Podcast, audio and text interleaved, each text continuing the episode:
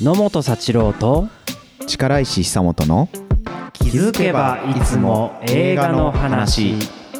このラジオは脚本を勉強中の俳優の野本幸郎と編集者の力石久本が脚本や映画やその他諸々のことを話す番組ですはい、はい今回のテーマは夏と映画おおリアルタイムムな感じそう今だって真夏ですもんね真夏ですねもう外でめちゃくちゃセミ鳴いてますからねめちゃくちゃでもね今ね夕方だ けどちょっと嘘ついたもうなんならコオロギじゃないけどかなんかスースースースー言ってるからね そっかさっきかそれうんさっきまでなってたね、うんうん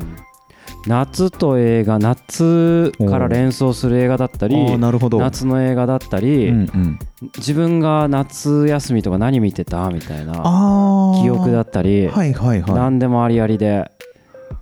夏に関する映画ってことねとかとまかあまあドラマとかでもいいのか、えなんだろうなんか夏よく見てたものとか思い出ありますああでもなんか今でもだけど、うん夏休み前からうん夏にかけてさ、うん絶対ジブリ特集するじゃんああそうだねそうで俺が学生の頃とかあの、えー耳をすませば」が、うんうんまあ、個人的にもすごい好きで、うんうんで大体夏休み入る前ぐらいにか夏休み1週目とか、うん早いうちにやってくれる やってくれるそうそうそうそう そうどうもうさあれってなんか学生時代だとやっぱもうんうんうんうキュンキュンじゃないいやまあそうだよねしあとうん自分の趣味とかやりたいことに気づいたうん子たちの話だからそうだなんかさそれを夏の後半とかに見られるとちょっとやられると、でも宿題あるしよみたいなさ憂鬱になってくるんだけ ど夏休み前とかにやってくれると、うん時間無限大だぜみたいなさ確かにね夢広がるねそうそう気持ちになって、うん超ウキウキにしてもらってたすごいねジブリの力はそう、すごいね多分確かねにいまだにそうなんじゃない金曜ロードショー多分夏前ぐらいやってんじゃない、うんえ今もそれ夏頃見るとやっぱちょっとそわそわワクワクするするおそういうもんだそうあ耳を澄ませばはね、うん好きかも、まあそういうのあるよねうん、確かに確かによく見てたとかねなんかうんちょっとこうその当時の記憶と結びついてうんうんなんか無償の愛を注いでる映画とかねうんうんうんうん なるほどあとなんかあれにそれに関して言えばさ、うんなんか夏ってさ例えばクラスに好きな子とかさ、うんいたとしてさ、はいちょっと会えないじゃんか、うんでもなんか考えちゃうとかさ、うんたまに学校行ったらさ甘酸っぱ い部部活やってるとかさ、うん うんあの感じがすごいあっておーそううん公園でなんか神社で会うとかうさ、んなんかそういうのがふんだんにあって、すごいねうん、青春じゃんそう夏の朝に誠司君がチャリでなんか団地の下まで迎えに来るとかさ、はいはいはい夏の朝の匂いするみたいななんかすごいねもう自転車相当売れただろうねあれね 夏に二人二人乗りのね二人乗 りちょっと今えめちゃくちゃ雨降ってきた本当だむちゃくちゃ雨降ってきましたね、確かにうんまあまあまあまあちょっと耳をすませばあの絵の思いが確かに嵐を呼びましたあれじゃない、うんこ心を反映してるんじゃないこれ心どういうこと ザーザーぶり泣きそうになってんじゃない もあうそういうことね、うん代わりに泣いてくれてんの そうそうそうまあでもこんなね突然の土砂降りも夏だねすごいいや夏そうだね、うんちょっと不安定な時期あったもんね、夏ねう、うんんえ夏で土砂降りとかの映画あるかなええ全くすぐ出てこないけすどぐ出てこないけど土砂降りの絵あれ俺なんか かなりもう急にジブリからうんだいぶマイナーに行っちゃうけど、うん、水のないプールとか知ってるなんだっけそれ水のないプールは、あれ監督誰だっけロックンローラーゆうやさんが主役のだいぶ昔の映画を急に持ち出したけどえ土砂降りっていうとり水のないプールあれもね夏の話だったと思うわ若松監督じゃないです若か松監督だよねごめんなさいもう若松監督が今そう一瞬出てこなかった あれはね夏の映画で、うんうんうん結構ピンクに近い映画なんだけど、ううんんうんあのゆうやさんねはいが主役であの駅員さんの今はないけどその職業切符パチパチパチパチパチ確かにっていういたね仕事があって、うんでもそのシーンからパチパチパチパチってやって、もうんうそのうまいんだよそのパチってやってん切符もらって切って、うんでその合間もずっとパチパチパチパチパチパチってずっと鳴らしてんの、うんもうその手元のシーンだけで、うんあこの人日常に退屈してんだなみたいな欲求不満なんだなみたいなことあがーあそういうことね急にめちゃくちゃ映画のあそういう仕草一つでそうそうそそのの背シ景ーがン分かるだっけていでうねそうそうそう超うまいシーンなんだけどへえ面白いね、でま勉強になる、あそうそうその切符切りの、うんゆうやさんがう、んなんかある日本当にそれもゆ夢なのか現実なのかわかんないけど、うんうんうんザーザー降りの雨の中、うん若い男2人にうんちょっと暴力されそうなところうんうをん助けるっていうシーンがあってほうほうほうでその女性の人の家に呼ばれて玄関で瓶のコーラだけ1本飲んで出てくみたいな渋そう昭和な感じのシーンがあるんだけどハードボイルドだ、そうそうそう例があってまた後日かなうんまた別の女性がそれは現実か妄想か分かんないんだけどうん出てきて確か記憶だと噴水広場かなんか出てあってでついてく次のシーンにはもうタイトル通りもう水のないプールうんのプールの下ののそこ、底のところに立っててなんか急にその女性が全裸になりだしてもみたいなわけわからんなんかそれもなんかうすごい急にそうそっからその駅員扮するゆうやさんがいろんな女性とそういうことしたい願望みたいはあ、なはあはあはあ感じに駆られていって、でなんかある日理科の実験用かなんかのなんだろうねそのえっ、とまあ眠らせられるう薬、んあうん、あクロロクロロそうそうクロロなんとかなんをとかね、そう発注して、うんで家の水槽で家族家庭子供も妻子持ちなんだけど、庭で水槽の中にうんウシガエルを入れて、うんそれでクロロのなんとかの実験をして、そう そうで真夏にうんいろんな人の家に入ってくみたいな、えちょちょっと危ない、うん、最高野郎の話な最高野郎の話なんだけど、へえうん、それを土砂降りというと俺もうそんなところに記憶がパンとつながる もっと爽やかな回じゃないのかこれはそうですよねあ台風クラブもあるねあー今台風クラブ今聞いてそうてだね思い出したけど土砂降りって聞いてでもそうそうそのなんか開放感っていうか、はいはいはい破天荒な感じとうんかはそうかも近いところあるかも、そうだねうん、ちょっとスレスレな倫理観スレスレなところとかああそうね確かにあれ性暴力になりそうなシーンとかあるじゃんかあそううんあったねあったうねんそれこそまた理科の実験 で硫酸かなんかをうん背中にかけちゃうんだよね女の子にあでやけどさせちゃってーあで子供たちが帰らない放課後あるじゃんか、ーうんうんうんそこでそのかけちゃった男の子うがんかけられた女の子をひたすら追いかけ回すみたいな結構怖いシー ン、うあそうだったっけいん、そうそうそうそうだからなんかね本当に、やちょっと記憶が曖昧だわうんイエーイ最高若者最高だけみたいなシーンじゃなくて、結構トラウアン部も描いててちゃんとあそうなんだあの話ってそっかそっかそうそうそうイケイケで始まるんだけどねそなんかそんなイメージだったそうなんかバービーボーイズかなんかかかってうさ、んうんもっとなんかフレッシュな話になるかと思ったけどねウォーターボーイズとかさウさォーターボーイズいいよ ねウォーターボーイズもやっぱ夏の最高な映画だよね映画そうだね夏休み最高で夏休みの後といえば文化祭があってさ、うんうん、うん、それのさお稽古してるわけでしょそうだねで好きな子が隣の高校にいて、うんでも塾では一緒でみたいな、うんうんそそのやっぱり会える時間会えない時 間そうあれとかもふんだんにあってさ、そうだねいいよね単純にモテたいとかさいやそういやそうなんだよねそれがめちゃくちゃやっぱひ響くっていうかねうんわかるそれがひそれがめちゃくちゃ一つの動機と強い動機としてさ、うん描けてたら全然ね物語としてやっぱ成立するっていうのがあれでねあれ見るとわかるじゃんなんかうんうんなんか何かを成し遂げたいとかうんうんな何かを復讐するとか、まあ、そういうね、主人公の動機とかモテたいっていう、うんめちゃくちゃあれでそれで物語かけたらめっちゃ楽しいだろうなってちょっと思うよねうんうんうんうん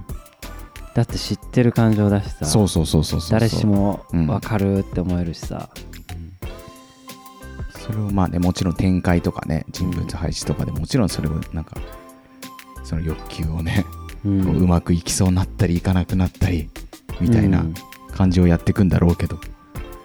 でもそれってさやっぱさ、その実生活っていう意味ではさ、うん夏休みってさなんかちょっと潜伏期間でもあったりさあー例えば受験で言ったら夏期講習で、はいはいこの夏が勝負ですみたいなことがあったりさ、文化祭だっていつまでも練習してるわけじゃなくて、うんうんその夏休みの間だけの練習期間が勝負だったりさ、はい、なんかその間だけ金髪に染めるやつがいたりとかさ、はいはいはい旅行行ったりとかさ、うんちょっとやっぱ特別な時間でさそうだねなんなら成長する時間だったりしてさ、うんっうんうんていう実際にそういう時間だから、うんそれ映画で描くとさそりゃなんかう、ん、もうめちゃくちゃ楽しいよねいやーそうだよね成長物語も描けるし、確かに確かに確かうん、にそうだよねで絶対夏は終わっちゃうしその終わりの時間が来るから,、ああー制限時間もあると別れもあるしなるほどそれはいいもうドラマチックだもんそもそもドラマチックだもん夏休みってそういう枷みたいなのがいっぱいあるってことだねうんうんうんその夏の間にねうん、確かに確かに、転校生とかいたりとかね、はいはいはいはいはいはいは夏祭りがあったりとかい なるほどそうそれで思い出したんだけど上は打ち上げ花火上から見るか、うんうんうん横から見るか、うん下から見るか、い岩井俊二のうん、 うんどっちだっけ横から見るかえっ、と下から見るか横から見るか下から見るか横から見るか 上から見れない上からは見れない上からはそうそう、うんうんうんとか急に思い出したあれもね夏休みの話だしああそうだよねそうあれも女の子転校しちゃうんだよねあヒロインの女のそうだっ子けうんあれなんかスペシャルドラマみたいので最初やってたんだっけそうそうそうそうあ世にも奇妙な物語だっけあれいや違う奇妙じゃないし でもそうスペシャル枠あれなんかスペシャル枠でやってたよねそうあれは岩井俊二が、当時 CM ディレクターだとかも映画デビューしてたのか分かんないけど、うんうんテレビでテレビでそのフィルムの技術かなんかほうほうほうを使っうてんドラマ作るみたいな、そうなんだ、うんビデオビデオだったのかななんか、うんうんううんんとりあえずなんかそうそう技術のコラボ的なことで、うんうんなんかショートストーリー作ったんだよあこれはでもやっぱすごへい、ーまあ、当時リアルタイムで見ててはいないんだけど、うんうん、なんかやっぱしょうすごく自分の中残ったなこの映画なんか単純にこんな短編でうんこんな気持ちにそうだよ連れてってくれるんだみいたいなな、うん、あったし確かに今なんかちょっと情報調べてたらさうんなんかそのフジテレビのオムニバステレビドラマ「IF もしも」の一編として1993年に放送する予定だったがみたいな話があるんだけどうんなんか出演者のところに、まあ、山崎裕太あー沖縄めぐそみうかそうかあー沖タ縄モめぐリみって書いてあるタモリ出てたえってこと はいやでもだからかもしれないあ世にも勘違いしたの、おなるほどねうん、そうかもえってことじゃあ全部オムニバス全部見てたってことえーあの時なんか見てたのかなでも多分だってさ上あの打ち上げ花火にはタモリ出てないよあでもねなんかその出てたっタけモリん1995年8月にはオープニングやタモリの出演シーンをカットして再構成されたバージョンが映画として劇場あ公開ウそういうことかそうだで俺はだかちょらレンタルショップでしか見てないからィキペディア様の情報ですタモリさん出て仲いいのしか知らないああじゃあドラマでなんか見た記憶があった これそっかだからスペシャルドラマで夏でタモリといえば力石さんの中では世にもにつながったんだ手な勝手な変換されてたのかもねでもやっぱさ世にも奇妙な物語とかも、うんやっぱり夏やってたよね夏休みうんうんうんうんでさ、子供の頃見てるからさ普通にめっちゃ怖かったんだよねああそうだねうんうんわかるわかる家で一人でお留守番とかできなくなるぐらい トラウマになるやつあったもんえ 例えば覚えてる、いやこれはねタイトル全然覚えてないんだけど、うん、あ全然覚えてないけどなんかえーなんかあのジェイソンの爪みたいなのつけてあ違ったっけなんかねとりあえずとにかく家の中に侵入してきようとし来ようとして、ガラス割ったりとかしてくるこれいやーでも本当シーンしか覚えてないからなるほど言えないけど、うんうんうん結構怖かった、まあ、それ結構あるよねそ名名作と言われる回ううん確かにそうねホラーも確かに夏といえばそうだねあんま好んで見ないけどねうんああとねなんか夏って言うとねなんかこれもちょっとマジで記憶が混同してるかもしれないけどうんなんか夜中にねうん金田一耕助をねうんなんか毎年やってた記憶があるんだよね毎年やってたんうだ、んそれこそ石坂浩二さんのうん金田一が毎年夜中にやってた気がしてて毎年えおず、まあ、どんだけシリーズあるかわかんないけど同じやつをそうへーでもなんかもうね大体、まあ、リメイクもされてるのもさうんやっぱりあの犬神家とかさ、うん悪魔が来たりてみたいななんかそういう名作ばっかりでさ、うんなんか毎年毎年夏の夜中に犬神家のスケキヨを見てた記憶があるん だよねそれ思い出としてそう思い出として、でもそっかああの、の、深夜だとさ、うん夏だとさちょっと夜更かしとかできるもん、ね、あそうそうそうでそうちょっと暇じゃんかそうあその感じいいねその感覚でねなんか家でドラマをうん見てた気がするんだよねでそれがスケキヨだったんだそうスケキヨなんか、うんそうそれでうんそれでミステリーが好きになった気がするんだよねなるほどねなんかそはのいはい謎が起きて、うん謎の殺人事件起きてうん探偵がいてうんそれを解決するみたいななんかそのいわゆる本格ミステリーみたいなそういうでちょっと怖くてそうそう怖くて、まあ横溝選手のね、こう独特のなんかこう、うんなんか偏僻な場所のね大家族の話とか、まあ、あの一族の話とかさ、うんうんうんなんかそういうのに惹かれるの多分夏の金田一のせいだと思うわかるその別にきミステリーは好きなわけじゃないけどその感覚うんなんか深夜にやってた映画うんとか俺も学校ね高校生中学生見てたけど、うんなんか人気者だったりして、うんまあ、大体邦画だなんだけど、うんなんか色気あったもんいやそうだねそうだねそうだね、うんなんかすまあ、ミスそれは割と金田一耕助に関して言えばエンタメでもあるけうど、んゴールデンタイムにはやんないだろうみたいなああそ時うだ間ねの流れ感覚と描いてるものととかそれこそ今その夏って言って今はちょっともうあれ以来見てないからストーリー忘れちゃったけど渚のシンドバッドうんうんうんとかもうんそれこそ夏休みの深夜見てすげえ心つかまれた覚えあったもんそうなんだとにかく浜崎あゆみ会話行く て、うん、女優時代のねそうで俺の好きな岡田義則さんが出ててとかあーいいですねなんかあれ三角関係の話なのかななんか海とやっぱ男女とみたいなうんうんううんん、それで言ったら中部地方だけかもしれないけど56時のやっぱドラマ枠でドラマ再放送枠でさうほうビーチボーイズとかさあやってたんだやってたうんあでもまああったのかな東京にもあったかうんそんな夕方の再放送枠そうあったあの踊る大捜査線とかああおお金がないとかうわもうすもう最高だだだめだちょっとそのもうその時ダメ代だその時代のドラマこれめなっなちゃ好きだわ夏じゃなくてノスタルジー 回になっちゃうけどなってきちゃでもそういうねそう海とうそうんう深そう深夜映画わかるわがかる自分の思春期となんかいい感じにシンクロしてその時の好きだなって感覚って取れないもんね取れないよねうんいやだからなんかもうラジオで過去にもさうんもう勤労育ちみたいな話をしてたけどさあその回あったねうん、なんかやっぱそそれでそこがまあ映画の窓口みたいな感じでこう触れ,、うんうんうんてってうん夏休みになると急にねそのポンとこう深夜のうんちょっと年齢枠が上がったさ、うんうんまあ、まあそれがちょっとこう色気なのかうんちょっとその残虐性がちょっと分かんないけどうんちょっとこうみ見ちゃいけないもんじゃないけどわかるなわんかかる今まであった価値観とちょっと違うさ方向性のあるある映画を見れてうわーみたいななるマジでなる衝撃は確かにそこで印象残ってんのかもそうだねうんうんまあだから大人の夏休みのためにやってたんだろうねああそうだあのねそうだねうんあとやっぱそうあの打ち上げ花火じゃないけど、うん子どもの冒険っていうのがやっぱさ、うんうん夏が加速させるじゃんか、はいそはいれをはいはいだからグーニーズとかさああもう大好きグ なんかそういう感じーニーズ大好きで俺で言えばそれがうんとこれでもまたすごいマイナーな映画だけど、うん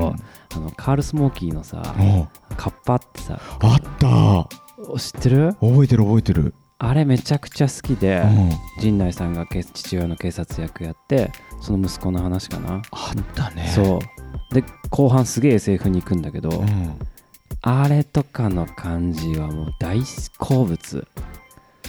マジかそうやっぱ自分も田舎育ちだから、うん茂みの奥にある魅惑的なものみたいな、はいはいはい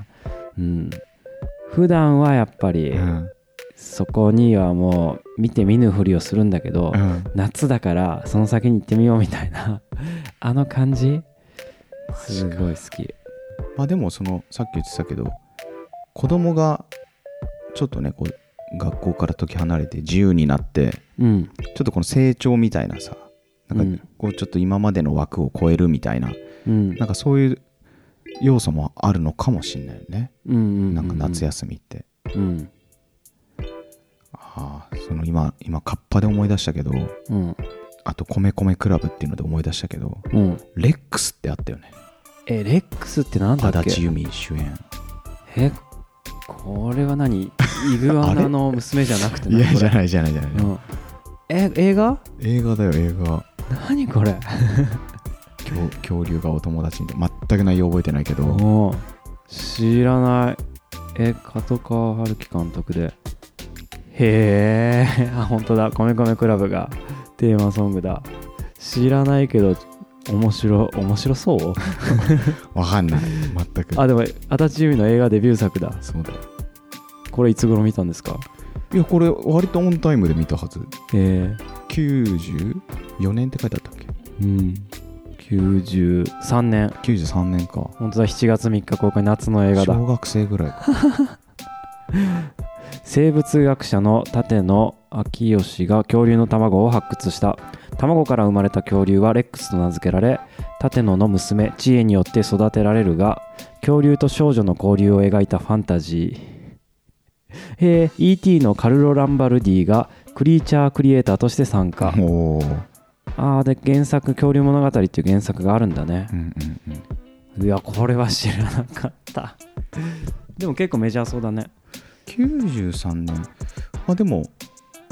まあでもえ30あ30年前かうーんじゃあ小学生ぐらい見てたんだ見てたはあちょっと俺はそれから夏を感じられないから、あもうちょっとだいぶ離れちゃったけどねうん、でもそうなんだ夏からねいやなんかそれをこれを多分うんあそうそうそうジュラシック・パークとね近かったのよ近かった それあああのあの公開っていうかねあ見公開がたね時期がそれどういう気持ちになる あで もいやいやもうべ 別物だよねもそうかえじゃあ結構角川春樹監督だしう、い結構勝負かけたのかもねやじゃないのだってだうん当時のね足立由美さんをうん起用してるわけだし、まあデビュー作だけど、うん、だから子供映画だから夏の子供映画っていうのでだからそうだね俺の時代で言えば何神木くんがそうだね「妖怪大戦争」うんおーリメイクしてみたいなそんそんな最近の話かそれ最 近そんな最近の話か、 みたいなうん、そういうなんか夏休み超大作みたいなああそうだねこそとうじだゃないねううんんまあそうなんだメディアミックスとかでね、えーそういうことなのかもねちょっ といつかいつかねでもちょっと気に ないるつか見るかもねいやあとは何かななんだろ夏夏っぽいのなんだろうねサマーウォーズああ大好きあれはやっぱまあそれこそね少年の、まあ、青年、少年の成長端ではありますよねあと夏休みにさうんうんおばあちゃん家にうん行ってみたいなで家族集合してみたいなさうんうん、話だもんね、あそうなんかね憧れのあの先輩うん女性の実家みたいな、ああいそっか行くんだ男の子がね、うんうん先輩の実家に行くんだそうだ武家のねお家でねそうそうそうそうこうなんか豪邸みたいな豪族の家みたいなところに行ってでそこでネット社会に立ち向かう的なうん、話まあ8月だ公開うん、 2009年8月、じゃあ夏だでもアニメで言ったら俺やっぱ自分の頃はうんポケモンとかさそれこそミュウツーの逆襲とかも、あーダメだわ最近の話じゃんそれ最近かミュウツーの逆襲1本目ですよ最近の話だ最よそ近れの話うんそう、まあでそうもか野本さんそうだもうんねん、そういうのでやっうんぱあの、まあ、ピカチュウとサトシとかさ、はいはいはいこう一行がさ旅をしていくわけじゃんポケモンマスターになるために、うんでさまあない作品も面白いんだけど、うんエンディングでさあの小林幸子のさほ曲が流れて「歩き続けてうへえ」歌が流れて、うんでサトシたちが山をこうやってうん冒険してる、いろんなところ歩いてるシーンに、うんいくつかバーンって変わってってそれ見るとさすごいやっぱ心奪われちゃって、おおうん、なんかこう映画が終わって自分は家に帰るんだけどさ、うんあサトシたちまだ冒険してんだみたいなさピュア だめちゃくちゃピュアだそうそう割とそういう少年で僕はへえポケモンを探さなかったんですポケモンは探さなかったけど、でもあ覚えてる中学生の時に陸上部だったから、うん友達とスパイクを買いにスパイクうんうんうんだよね買いに行くんだけど、ちょっと離れたスポーツセンターにしか売ってないからおーチャリでまあ結構こう1時間以内ぐらい、うん結構自分の航空外へおお行くの大よ冒険だそうそうするとまあずーっとど田舎だから田園風景になって、うんうんうんで俺その時の推しポケモンが鬼ドリルだったからそう強そうだなそうああ鬼ドリル連れてこのままお家帰りたくないみたい な先進みたいみたいななんかめちゃくちゃピュアじゃんそうピュア 冒険に対してあの頃ってさ冒険心もあるしさ、うん動物と心を通わせるっていうことにさめちゃくちゃ憧れなかった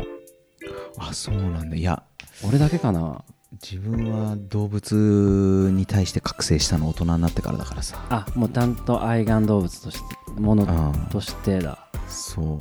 うなんか多分ギリカブトムシだったかないやギリカブトムシででもそれでもあなんうんか夏休み10ぐらいしか愛着湧かなくて、いつの間にか家の中で消えてた、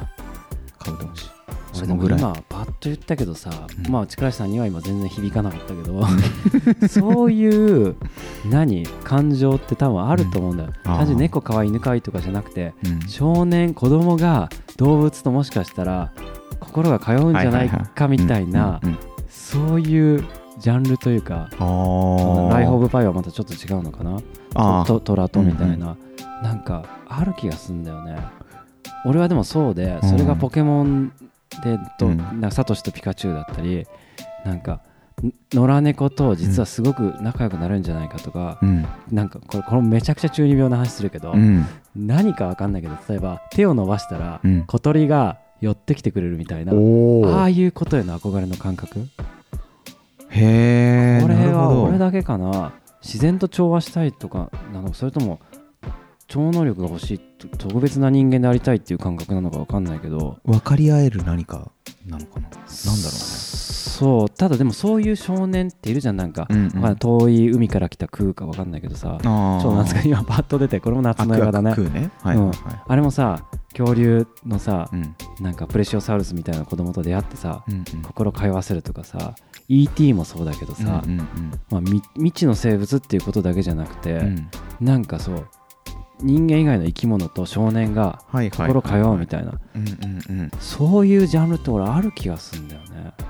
ああてかそういう多分欲求が子供を心を惹かれるから多はいはいは分いそういう映画って作られるのかな、あーそれこそポニョとかもそうそうそうそカッパうのクールと夏休みとかもそうそうそうそうそうそうだよね、うんでなんかストーリーラインでよくありがちなのは、なんか大人に見つかってなんかお別れの時が来るんだけどなんか必死で守るみたいなうんさ、その感情ってアニメからとか創作物から教えられてるのかそもそも人間の子供にはそういうものへの気持ちががあってそうそうそういうところからだからうん冒険に出たいとか、ゲームが好きとかじゃなくて単純に、に自分の相棒である生き物と一緒にうんどこかに行って寝食を共にしておおみたいなおうそういうことへの憧れがすごいあ って、えーそんな野本さんにレックス進めたい な見てほしいなレックス足立由美が恐竜恐竜のちっちゃいことを ことね心通 わせる心通わせるでもまさにそうだね、うん分かったレックスオッケーオッケうんーそこに全ての俺の少年時いや代いやの全てが詰まってた詰まってる可能性あるよかもしれないからねうんもう次から夏の映画といえばレックスしか言わなくなるかもしれないいや絶対そうだよえーちょっと待って一個一個に意外と語りすぎて、うんもっともっといっぱい出ると思ったんだけどいやもう僕はもう限界かもしれん、限界きた、うん、うんちょっと考えないとあとは出てこないかもな夏うん、あでもタイトルがいっぱい並ぶよりもなんか欲しかった感覚とかの話ができて、んちょっと良かったかもあそうだね,、うんうんそうだねお思い出話含めね うん赤裸々だななんか、うんい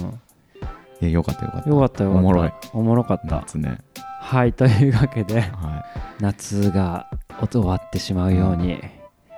楽しい時間はいつもああっっとといいう間に。いそうだといねうことで、はいうん一瞬ねいつの間にか雨も上がりましてあ本当だほんと一瞬だったね一瞬だったねうん、そんな真夏にお届けしました夏と映画界でございましたはいこれを聞いてくれた方のあ夏の思いそうだ出ね映画もね夏の思い出映画ち知ょっとり聞たいきたいですね、うんまあ、タイトル、まあ、もうよろしければ理由もぜひね概要欄にメールアドレス載せておりますのでうん、あといろんな世代の人のねそうだねそうそう夏休みの思い夏といえ出ば含め、うんうん聞きそたれいだねそれだそれだ年齢も書いてもらおうじゃあもし送ってくれる人はねうん何歳この映画好きですってあいいねいいねはいというわけではい野本幸郎と力石久本の気づけばいつも映画の話次回もお楽しみにでは